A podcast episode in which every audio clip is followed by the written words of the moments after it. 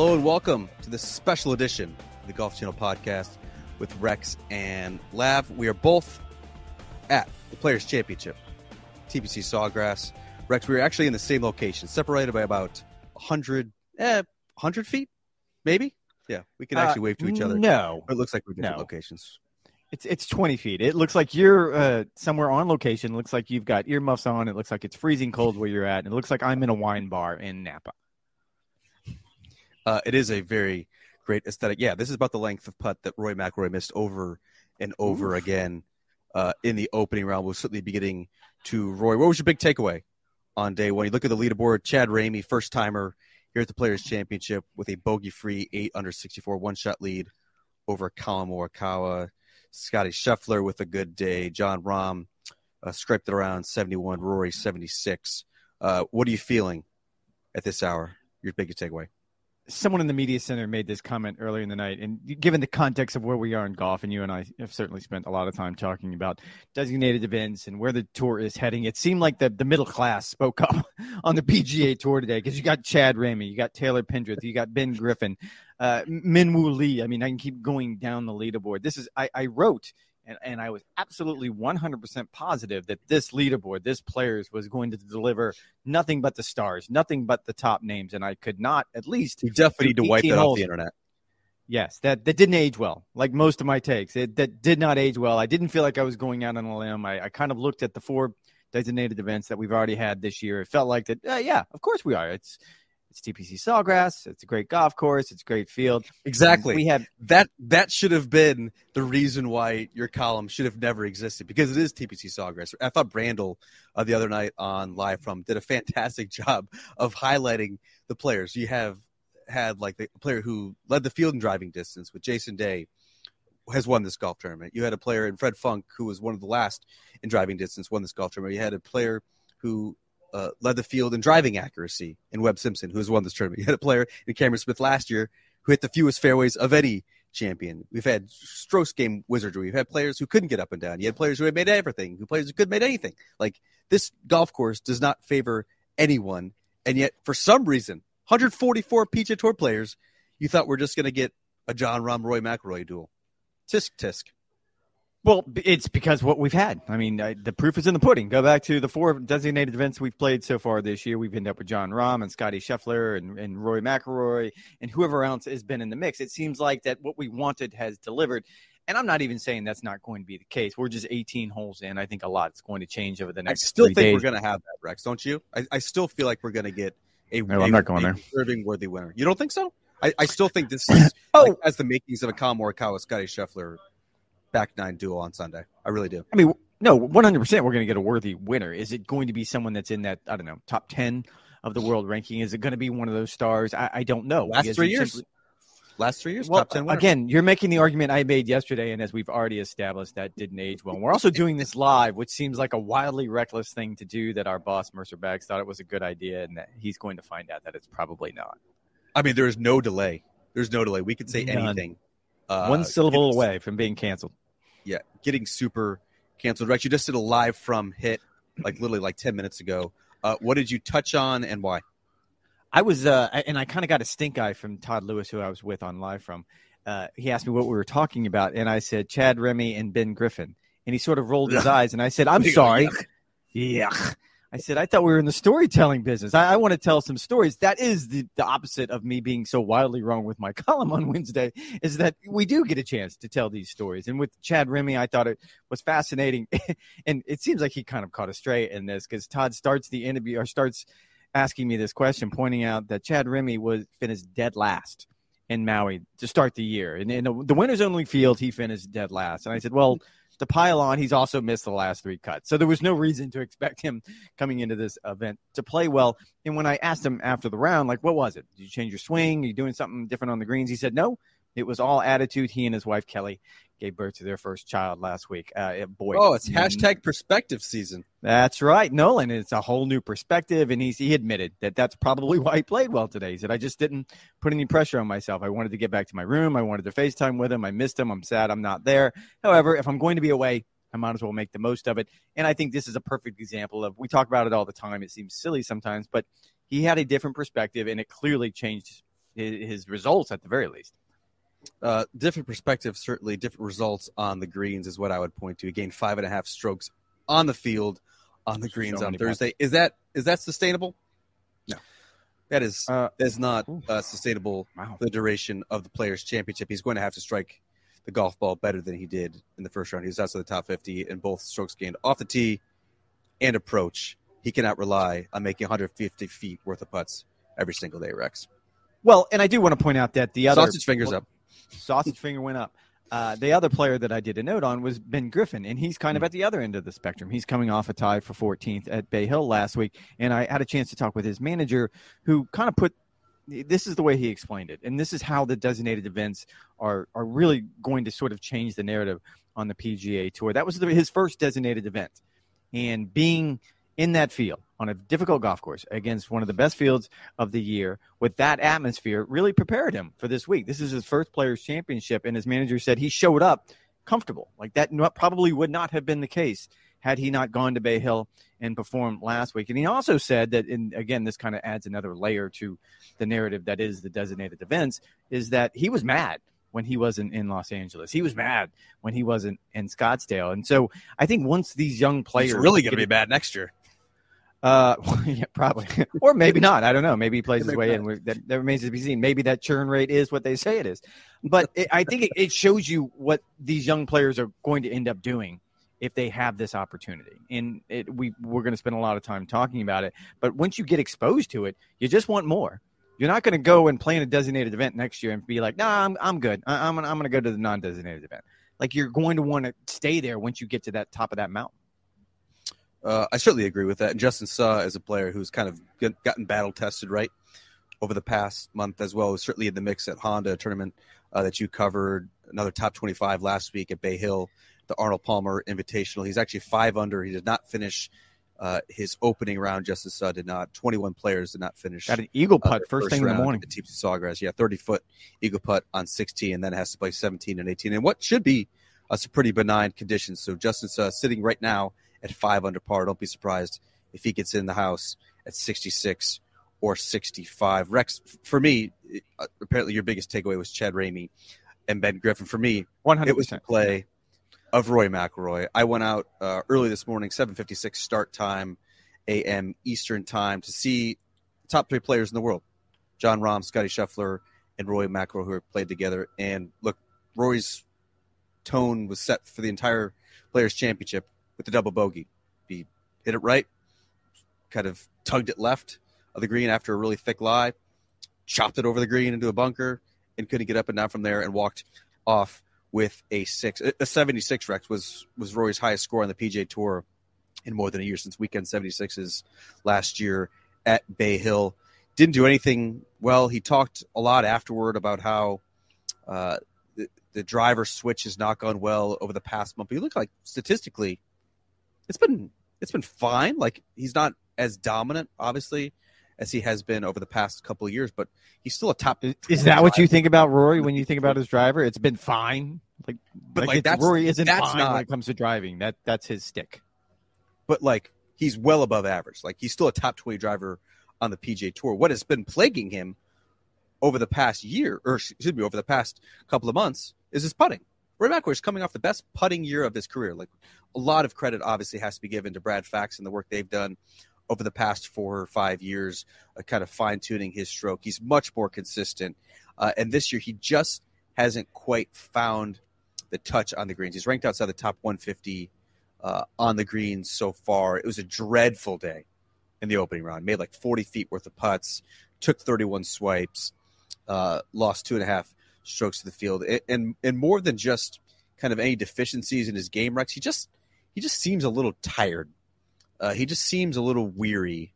It, it just seems like, and obviously this is not a good week for him to for him to be feeling this way. It just seems like the burden of the past year um, that's been thrust on his sculpted shoulders. It, it just seems to be wearing down on him it, it- just a little bit. Did you get that sense at all?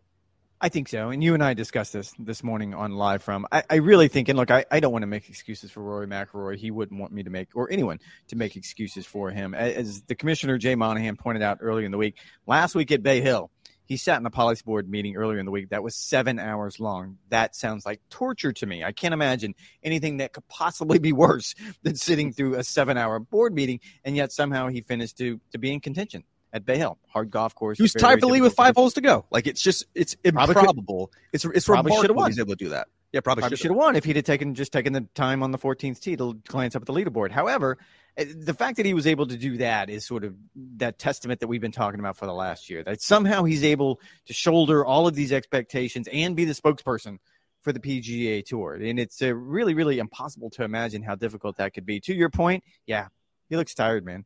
Like, and you and I both have seen him all week long, whether if it was in a practice round or it was in the locker room or walking through the parking lot.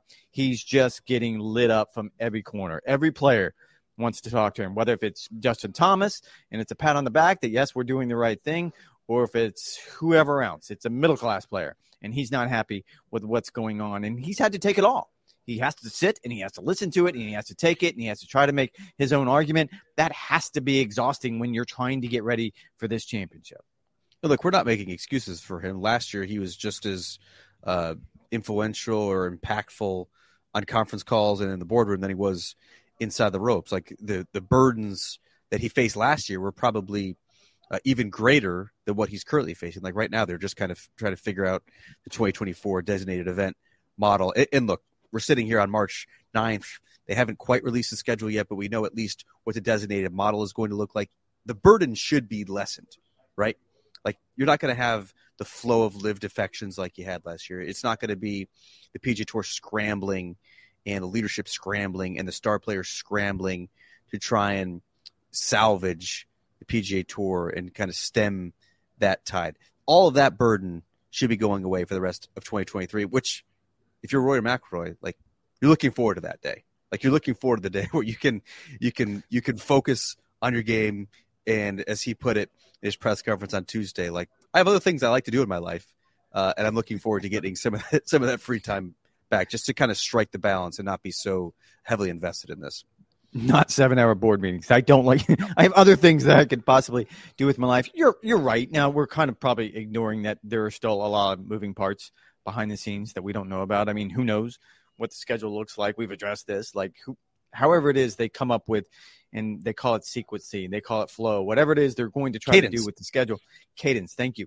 All the keywords. Uh, whatever it is they're going to try to do is going to be difficult. So I'm sure he still has plenty on his plate.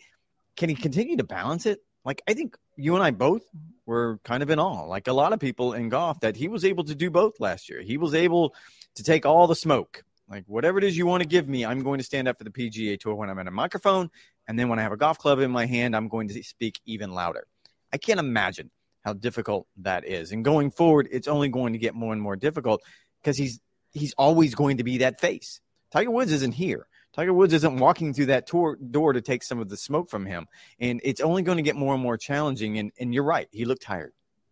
Yeah, like this is obviously a, a legacy defining portion of Rory McIlroy's career. We've already seen the, major championship portion. He won four uh, in quick succession, and now he's kind of in I, I call it the the athletic prime of his career. Uh, he's he's still uh, young, he's still fit, uh, still plenty hungry and ambitious. And look, he's obviously shouldered a lot over these past couple of months, and we can kind of nitpick in some of these deficiencies that he's had in his game. Maybe he's not driving it as dominant, dominantly as he was. Maybe he's not putting as well as he was last year. Fact of the matter is, Rex, he won in his season opener in Dubai without his best stuff. He kind of got by there uh, with great course management, uh, a lot of guts, a lot of guile. Probably should have won last week in Bay Hill, baked out, uh, stressed out venue, um, arguably the hardest uh, non major venue that these players are going to face all season long. Like he could be standing here on, on March 9th with two wins already in the calendar year, backing up his uh, FedEx Cup title a season ago. And I think the narrative around him is different. And so this was just a little bit of a clunker. I think it wouldn't surprise me at all. Now I think the winds are supposed to pick up. I'll have to check with Steve Burkowski on that, whether the winds pick up uh, on Friday afternoon at TPC Sawgrass. He certainly has his work cut out for him uh, to make the cut. And I think the LIV bots, LIV bots are certainly going to be uh, all over him on social media if he happens to miss the cut in this in this what is going to be a rare uh, 72 hole tournament on the PGA Tour, at least for the at least for the superstars. As you pointed out in your humble brag, you were up early to follow around that uh, marquee group. You, you, had some thoughts on Jon Rahm's driving. I'm just curious. After thoughts. day one, uh, yeah, on day one, are you, have those thoughts gone either way? Because what you tried to explain to me is you think he's trying to change his swing to play nope. more of a right to left tee shot. That's what you no, no, said. No. So I'm curious if you've come around to a different perspective or not. You have thoughts? Not exactly what I said. Uh, we, we we did this on Monday uh, in my in my backyard. I said I had a hunch that he was trying to incorporate more draws into his repertoire, not just in anticipation of this I was paraphrasing, but I got it right. So I'm not quite sure why we're nitpicking here. You think he's trying to hit a draw? Well, uh, as as I as I approached him on Tuesday to ask him about this, he's like, "You have to hit a draw. Like you don't have a choice but to hit a draw on some of these holes. If I aimed left and try to hit my the bullet fade uh, that he loves so much, like I would clank them into the trees. Like you have no choice but to turn the ball over right to left, which is why uh, a lot of players struggle on this golf course and, and maybe even don't do particularly well at Augusta National in a month's time. I, what I have noticed, Rex, is he he still doesn't quite have full control of his go-to shot with his driver, which is aimed on the left side and hit that bullet fade that runs out 325. But if he does need to turn the ball right to left, and there are numerous holes at TPC Sawgrass, and, and again in a couple weeks' time at Augusta National, where you absolutely have to turn it over right to left, he's opting for the three wood. That is not a, uh, a non-traditional strategy, as Jon Rahm explained to me. He goes, Tiger Woods very rarely in his in his heyday was hitting a draw with the driver. He was hitting a very controlled fade, and then if he needed to turn it over right to left, think of think number ten at Augusta National, right, or number two here uh, at TPC Sawgrass. He would just opt for the three wood. He's still plenty long, and he's probably going to get a little bit more chase when he takes that club. I, I see that same uh, strategy or course management being deployed by Jon Rahm, and that's how it played out here uh, at TPC Sawgrass, the Players Championship on day one. It, it's still not quite there yet with the big stick, and yet he's he's won five of his last ten tournaments, right? Like if he made a couple more putts today, he's shooting 69 68, and he's squarely in the mix for this championship. That way, seven shots back uh, heading in to the second round, uh, and it wouldn't be it wouldn't surprise me at all if he can fine tune uh, that driving on what is a very difficult golf course. Um, that he could once again find himself in the mix for title number six. I, I think I told this story after the American Express, but after his first two rounds, uh, and he was miserable. He was not happy. He was in a mood, Jon Rahm, all week long out in Palm Springs. After those tournament, he rounds, won. A tournament he won. Thank you. And we're waiting to go on air after the second 64, and he's just in a mood. He's grumpy. He doesn't want, you know, to, to really be there. He doesn't want to be talking to anyone. And I finally just turned to him and I said, "Which one of those 64s did you hate the most?" And he did kind of crack a smile. I, I did get, get through the, the exterior a little bit, but after that victory on Sunday, when I was talking with his caddy Adam Hayes, he said the exact same thing that you just said that he's not driving the ball well. And I don't know that. I think you're right. I don't know that that has changed. I don't know that it's that he's trying to hit some sort of a draw. This goes back to Martin Kaymer. and you know this is the cautionary tale. Don't change what is a very very good thing just for one or two tournaments. Like you're right, you you've got to hit just a snap hook off ten at Augusta National. But if it requires you to change something that you do very well and to put yourself in jeopardy of not doing that thing very very well, then 10's only a hole you have to play four times a year. Focus on all the other holes that you have to play. So it is a cautionary tale I, I would be reluctant to sit here and say that he's trying to hit a draw more than that bullet fade. He's probably right. There's just some holes where he's just trying to figure it out.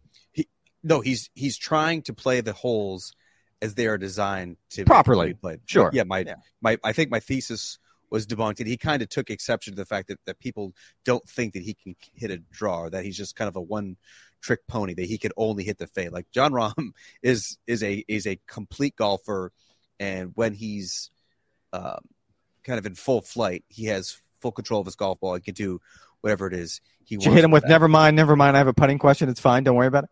Nope. Nope, we were focusing uh, squarely on driving and what his strategy is. We're, actually, we're, we're trying to keep these things somewhere around 20 uh, yes, 25 Jason, we minutes. know we're 15 minutes in. Thank you, Jason. Yep. Yep. We're going a little deep on this uh, as we tend to do. Collin Morikawa shot 65. Collin Morikawa, of course, if you listen to the season opening podcast, uh, Rex is the player that you predicted that would fall outside the top 25. Uh, he is firmly entrenched at number 10. Could have won at Kapalua.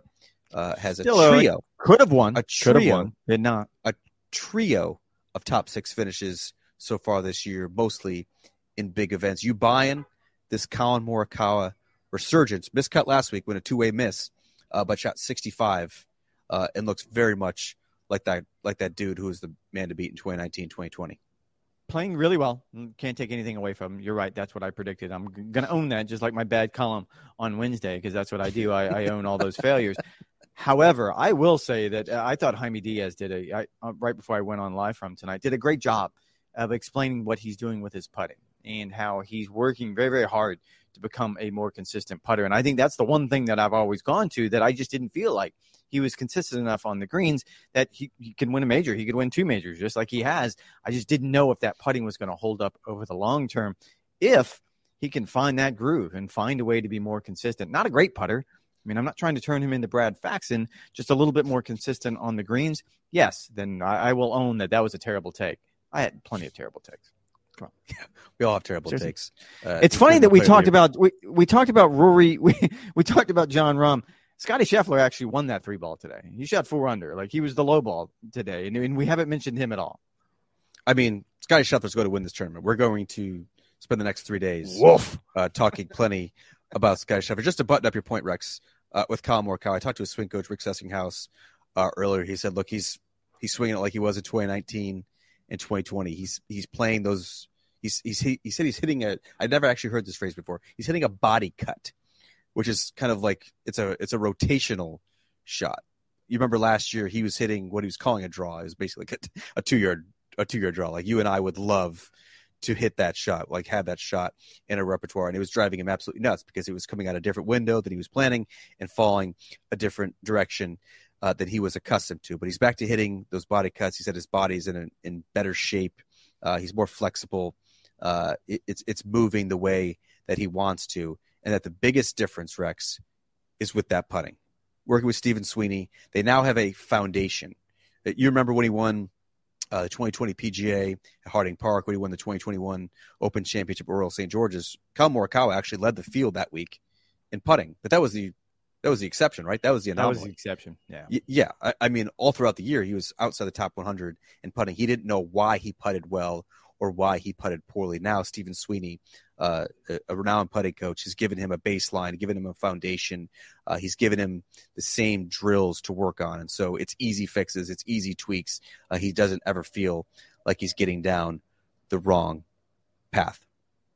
What are you anticipating tomorrow? What do you want to see? What is your eye on as we look ahead to Friday at TPC Sawgrass?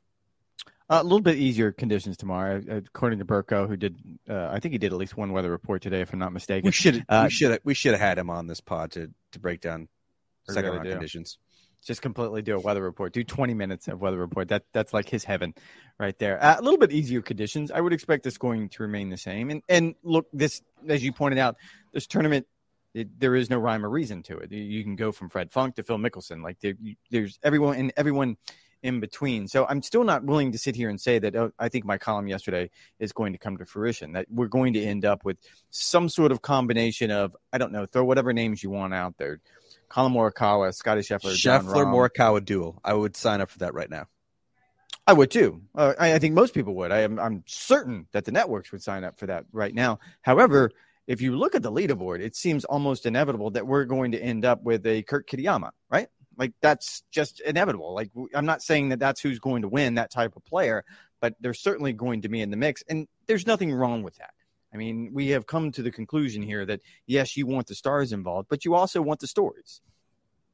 Uh, certainly, and I think as we saw just a couple years ago, the tournament moved back to March, right? And Justin Thomas went absolutely gangbusters uh, on the weekend uh, to win that title. So it's not out of the realm of possibilities that I think Xander Schauffele shot uh, even par one over today. Like so, he begins second round nine shots back. It's not inconceivable that a player of his stature uh, could go nuts on the weekend and make a charge and walk away with the players' trophy. I am interested, Rex, uh, to answer my own question in seeing Jason Day. Seems like this is a this is a resurgent Jason Day, uh, back inside the top fifty in the world, eyeing another invitation to the Masters, top twenties in every single PGA Tour start this year. It's great to see the former world number one back healthy, first of all, uh, and back in fine form. So I'm looking forward to seeing him in particular on Friday morning. We are supposed to get potentially, according to Burko, uh, some weather activity moving into the area on Friday afternoon, but I think the good news weekend looks